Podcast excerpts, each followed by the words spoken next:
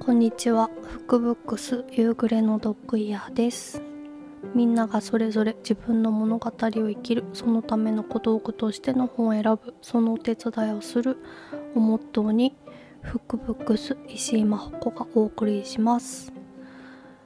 えー、あっという間に3月になって本日5回目でございます。今日も本を読むことについてと最近ドッグイヤーした本の話をしたいと思います。本を読むことについてはえーと、前回からの続きみたいな感じなんですけど気づくという話です。読やした本は、えー、井上久さんの「この人から受け継ぐもの」の話をします。どうぞよろしくお願いします。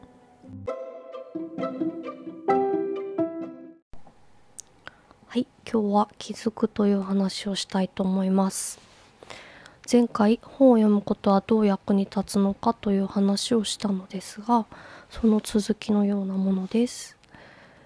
えっ、と今日はちょっと本のことと離れ気味になるんですけどどうぞお付き合いください。でいつもみたいにまず「気づく」を広辞苑で調べました。と2つあって1ふと思いがそこに至る。気がつく。感づく。で2意識を取り戻す。正気に戻る。と2つありました。でこれ結構2の方がなんか割と衝撃的なワードだなと思って。意識を取り戻す。正気に戻るってなんかちょっとすごいですよね。なんかもし私たちが今正気じゃないとしたら世の中は乱世かよとちょっと思いながらこの言葉を見ました。で意識を取り戻すの方もあの前回お話ししたこの無意識からの脱却的な感じがするんでこのね2の方はあのまあこう目がパッと覚めるっていう方の気づくなんですけどでもなんかうんそれをこうね違う違う意味というか違う視点から見たら気づくってすごいことだなとちょっと思いながらこの広辞苑の2つの意味を見ました。でえっとこのまあこういうふうに言っちゃうとちょっと大げさな感じがするかなと思うんですけどでもこう毎日大なり小なりみんな自然にこの気づくっていうことをやっててなんか例えばこのあの生きてた花がちょっと枯れてきたなとかあとはこうパッと時計見たらあもうすぐ3時だなとかなんかそういうそういえばお腹すいたかもとかなんかそういう気づくっていうのは本当に自然にみんなやっているんですけどあの個人的にはこう人生で気づくってことがなんか一番大事かもしれないと思っています。で気づくってことは意識が変わるっていうことでもあると思っててこの気づく対象っていうのはあの見えてなかったものが見えるっていうことが多いと思うんですね。この例えばまあでもあのあなあれなくなってるとかっていうそのなくなったものに対してもあると思うんですけど、まあ、その存在の変化みたいなでも何かあるもの存在してるのに気づかなかったものに気づくっていうことが、まあ、ちょっと多いと思うんです。でその気づくものがこの物体か現象か、まあ、感情かとか、まあ、固形か無形かっていうのは分からないんですけどあのすでにあるものに気づかない気づかなかったものに気づくっていうわけででそうするとこの気づいてしまうともうそれがない世界にはあの戻れないじゃないですか。だからこの意識が変わらざるを得ないっていう。なんかそう思うとこの気づくっていうのはなんかすごいことだと思っています。でちょっと話がずれるかもしれないんですけど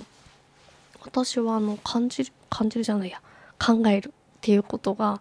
あの好きなんです。結構昔から。なんかぼんやり何か考えるっていうのがあのことをよくしていてこの真剣に考えるっていうよりはなんとなく考えるっていう方なんですけどで周りのみんなもちょっともっと考えればいいのにっていういう風にこう生意気なことを思っていた時があったんです。でもなんかこう本とかを読んでるとなんかもういろんな言葉に出会うわけでこの考えないで感じ取るみたいな言葉とかあとは思考は良くないっていう言葉とかにね出会った時にえみたいになったわけですね。この考えなきゃわからないことあるでしょみたいに思ったりとか、まあ、したんですね。でこう正直ショックですよね。この考えるのが好きだしそれにちょっとしたこの優越感みたいなものを、まあ、ショックに思うってことはま持ってたわけなのででこう懲りずに考えまた考えたんですね。感じることの方が大事なのかとか考えることってこの無駄なのかなとか楽しいのになとかこうまたぼんやりぼんやり考えててそしたらこの気づくっていうのが出てきたんです。でもまあこう私がはって気づいたっていうよりはこの本を読んでてこの気づくっていう言葉が出てきた時にあ気づくかみたいな感じで、まあ、気づいたわけなんですけどこのうんと感じるっていうのもまあでも何か感じ取るってことだから何かに気づくっていうことですよね。でこの気づくっていうのはあの今は考えるってことも感じるってこともこの気づくための手段の一つだなと思ってます。であの人には向き不向きがあるので考えるのが得意な人と感じるのが得意な人っていうのもいると思ってて思っているんです。でもなんかこの考える人の方がちょっと時間とこう頭を使ってるのでその考えに固執する傾向はあるように思います。でちょっと話がずれるんですけど私も結構考える方のタイプなんであのそのねあのさっきの感じ取るのところでえっ？てなるような感じでその答えを手放すのがちょっとまあ怖いというかっていう風になると思うんですけどでもやっぱりその気づいてしまったらそのやっぱりもう元の世界には戻れないので変化していくしかないなとは思ってます。でそんな風にどこからこのどの経路でどういった経緯で気づくかっていうのは、まあ、人それぞれなんですけどあとあの何に気づくかっていうのもあの人それぞれそれぞれだと思ってます。で個人的にはこの世界中こう世界中というか宇宙中というかそこにもう全ての駒は出揃っていると思っててそれに気づくか気づかないかっていうのはあのその人の生まれる前に書いたシナリオ通りなんだと思ってます。えー、一番最初の回でお話ししたんですけど私はみんながみんながみんな、えー、生まれる前にそれぞれ自分の人生のシナリオを書いて生まれてきてるっていう話がこうしっくりきててでそれに当てはめるとですねこう何に気づくかっていうのも自分で決めてきているわけです。なのでこう何に気づいてどういう人生を生きるかっていうのはやっぱりそれぞれだと思います。でそしてやっと本の話なんですけど、えーと、その気づくということにやっぱりとっても役に立ってくれてるのが本ではないかなと思ってます。この気づくこと自体はあの本を読まずともただぼーっと空を見上げていたってできることだと思います。なんか逆に本を読まない方が気づくかもしれないなともちょっと思うんですけどでもいろんな価値観とか思考とか体験を持ったこう人たちが書いた恐ろしい数の本たちっていうのは気づくのにもってこいのアイテムの一つだなとは思います使わない手はないみたいな感じですでもですねやっぱり例えばこの話を聞いて自分はやっぱり本を読みたくないって思うとするじゃないですか。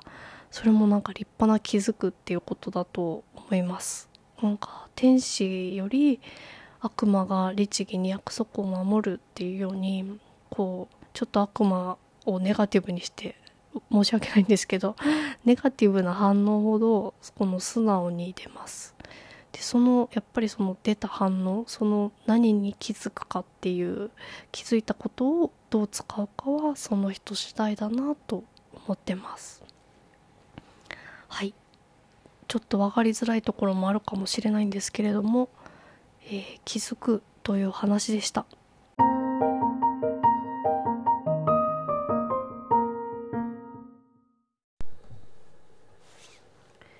えー、では読意やした本の話をしたいと思います、えー、井上久さんの「この人から受け継ぐもの」です。とこれは、えーと、講演会3本3本かな？をまとめたものとあとはエッセイをまとめたもののものなんですけどその講演会の話もすごく面白くてそこからなんですがあえーとちなみに岩波書店さんから出ていて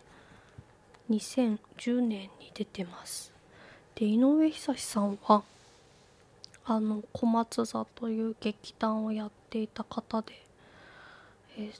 作家劇作家でこの本が出た2010年の4月に肺がんで亡くなっています。亡くなった後にこの本は出たようです。井上久志さんはあのうちの親が好きで小松座の劇も子供の頃見に行ったりしてました。大きくなっても大人になってから何回か見に行ってます。でここのこの本のえっ、ー、と3つあるうちの1つの講演会で宮沢賢治についての講演会があるんですけどそこで話されたことで、えー、ドッグイヤーしたところがあってと2章の「ユートピアを求めて」えー、と61ページのところなんですが、えー、これは初めにあのー、まあ、宮沢賢治がユートピアをこう作ろうとしていた求めていたという話の後にうんと話の後というか話の流れで、えーと、井上久志さんが、えーと、自分は制度としてのユートピアはあの信ずる気にはなれませんっておそらくそういうユートピアは絶対にできないと思いますという。このユートピアっていうのは賢治が求めたユートピアというのは、まあ、あくまで平等を目指すというそういうこうみんな幸せでみんな同じでっていうそういう感じのことを賢治は多分理想としていて。で井上久志さんはそういうのはちょっと僕はあの違うと思うみたいなことでえー、言われるんですけど、えーと、それで61ページなんですが、えー、読みます、えー、ただ僕が成立可能だと思うユートピアは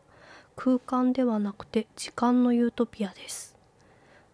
例えば皆さんがこうやって連休の前半うちで寝っ転がっててもいいし家族とどこかでお出かけになっててもいいしいろんな過ごし方があるのにこうやって集まってくださいました。これは実はユートピアだと思うのです。大したユートピアではないかもしれませんが。よくあることですがたまたま友達が集まって時間を忘れて話に熱中することがあります。この時間を忘れるというのが僕の考えるユートピアの最初の条件です。はいという感じで話が始まるんですけれど、まこうやってこうなんかこういう時ありますよね。なんかみんなで集まってて。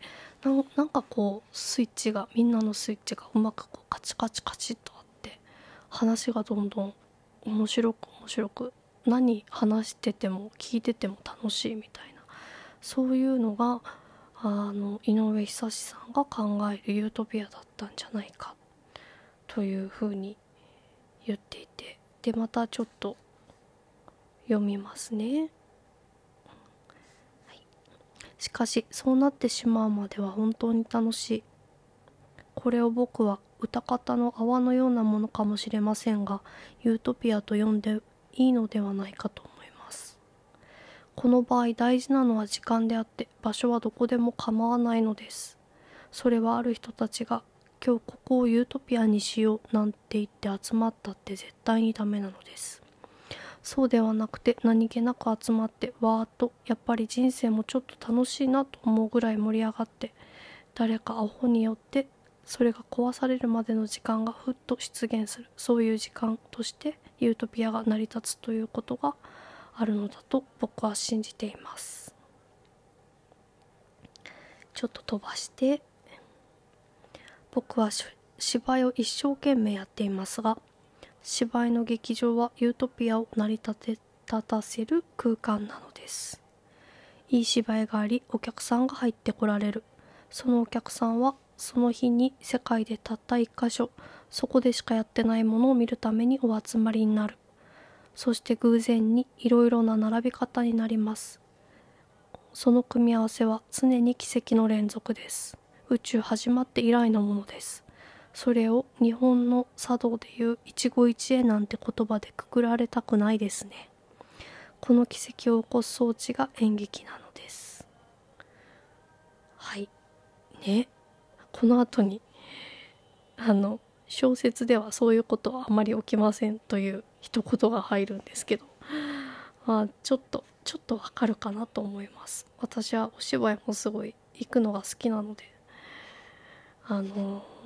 うん、小説では確かにああいう一体感っていうのは出せませんよね。やっぱり人が人数がいないと一体感っていうのは出せないしそういう意味ではあのそういう意味での一体感があるユートピアっていうのはこう本を読むことではできないかもしれないんですけど。でもまあ私なんぞがこうね言うのはあれですが小説でもきっと起きると私は思いますまあななぜかというとこう小説を書いてる人がいて読んでる人がいてまあこれで2人ですよね。あでも本を作るって意味では編集者さんがいたりとかあの想定をやる方がいたりとか構成構構成構成作家さんがいたりだとかたくさんそういう関わる人がいるのでそういう意味でもあのもっと参加者はいるしあとは登場人物もあのこの輪に加えたいなと思います。そうするとやっぱりそういうみんなの意識で作られるユートピアっていうのはこの小説を読んでいてもこう立ち上がってくるものじゃないかななんてちょっと思いながら。でもまあ井上久志さんはあのお芝居を書く人ですし劇団をやってる人ですしここで言う時間のユートピアはうん ちょっとね違うかもしれないんですけど。でもこの場所じゃなくて時間として捉えるっていうのがすごく面白いなと思って。うん。この本はでも本当他のも面白かったです。すごく。なんか笑いって確かになんだろうなとかこの笑いの章もあるんですけどあの笑いについてっていう章もあるんですけどなんかそれもこうなんか読んでいて普段何気なく笑っているけどそれを作り出すことをやっていた方のこの考察っていうのはとても面白かったです。はい。というわけで、えー、井上久志さんの「この人から受け継ぐもの」岩波出版から2010年に出ています。とても面白かったのでよければ読んでみてください。は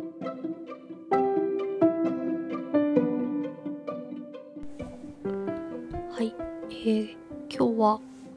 気づくという話とあとは得意屋の本でなんだっけえっ、と この人から受け継ぐものですね。はいの話をしました。えっ、と私あのこの人から受け継ぐもの岩波出版さんって言っちゃった気がするんですけど岩波書店さんでした。失礼しました。探す時は岩波書店さんで探してみてください。はい。あとなんだか今日ちょっとグダグダな感じなんですけどなんかあんまり私の中で気づくことをなんかあんまりちゃんと言葉にできてないところはあるのですがなんか気づくって深深いですよね。結構深い深いなと思っています。難しいなと思っています。けどなんか大事なことだなと思うのでちょっとお話しさせていただきました。えーと最後にですね今日の最後に井上久志さんのあの名言を一つ。喋って。終わりにしてしようかと思います。えーと難しいことを優しく優しいことを深く深いことを面白く面白いことを真面目に真面目なことを愉快に愉快なことはあくまでも愉快に。です。ね井上久志さん素敵ですよね。あなんか私もこうちゃんといろいろ言葉にできてもっと伝えていければいいなと思います。春も近いんでね。河津桜がもう7分ぐらいは咲いてる感じがするしますね。こう本を持って公園行って読むのにすごいいい季節がやってくるので是非皆さんも本を片手にお散歩してみてください。はい次回の、えー、ドッグイヤーは夕暮れのドッグイヤーは、えー、3月の26日です。ね次回はもうちょっとちゃんと喋れるように頑張りたいと思います。あんまり頑張らないんですけど。でも前よりはちょっと疲れなくなって楽しくなってきました。ではまた次回。夕暮れ時にお会いしましょう。ありがとうございました。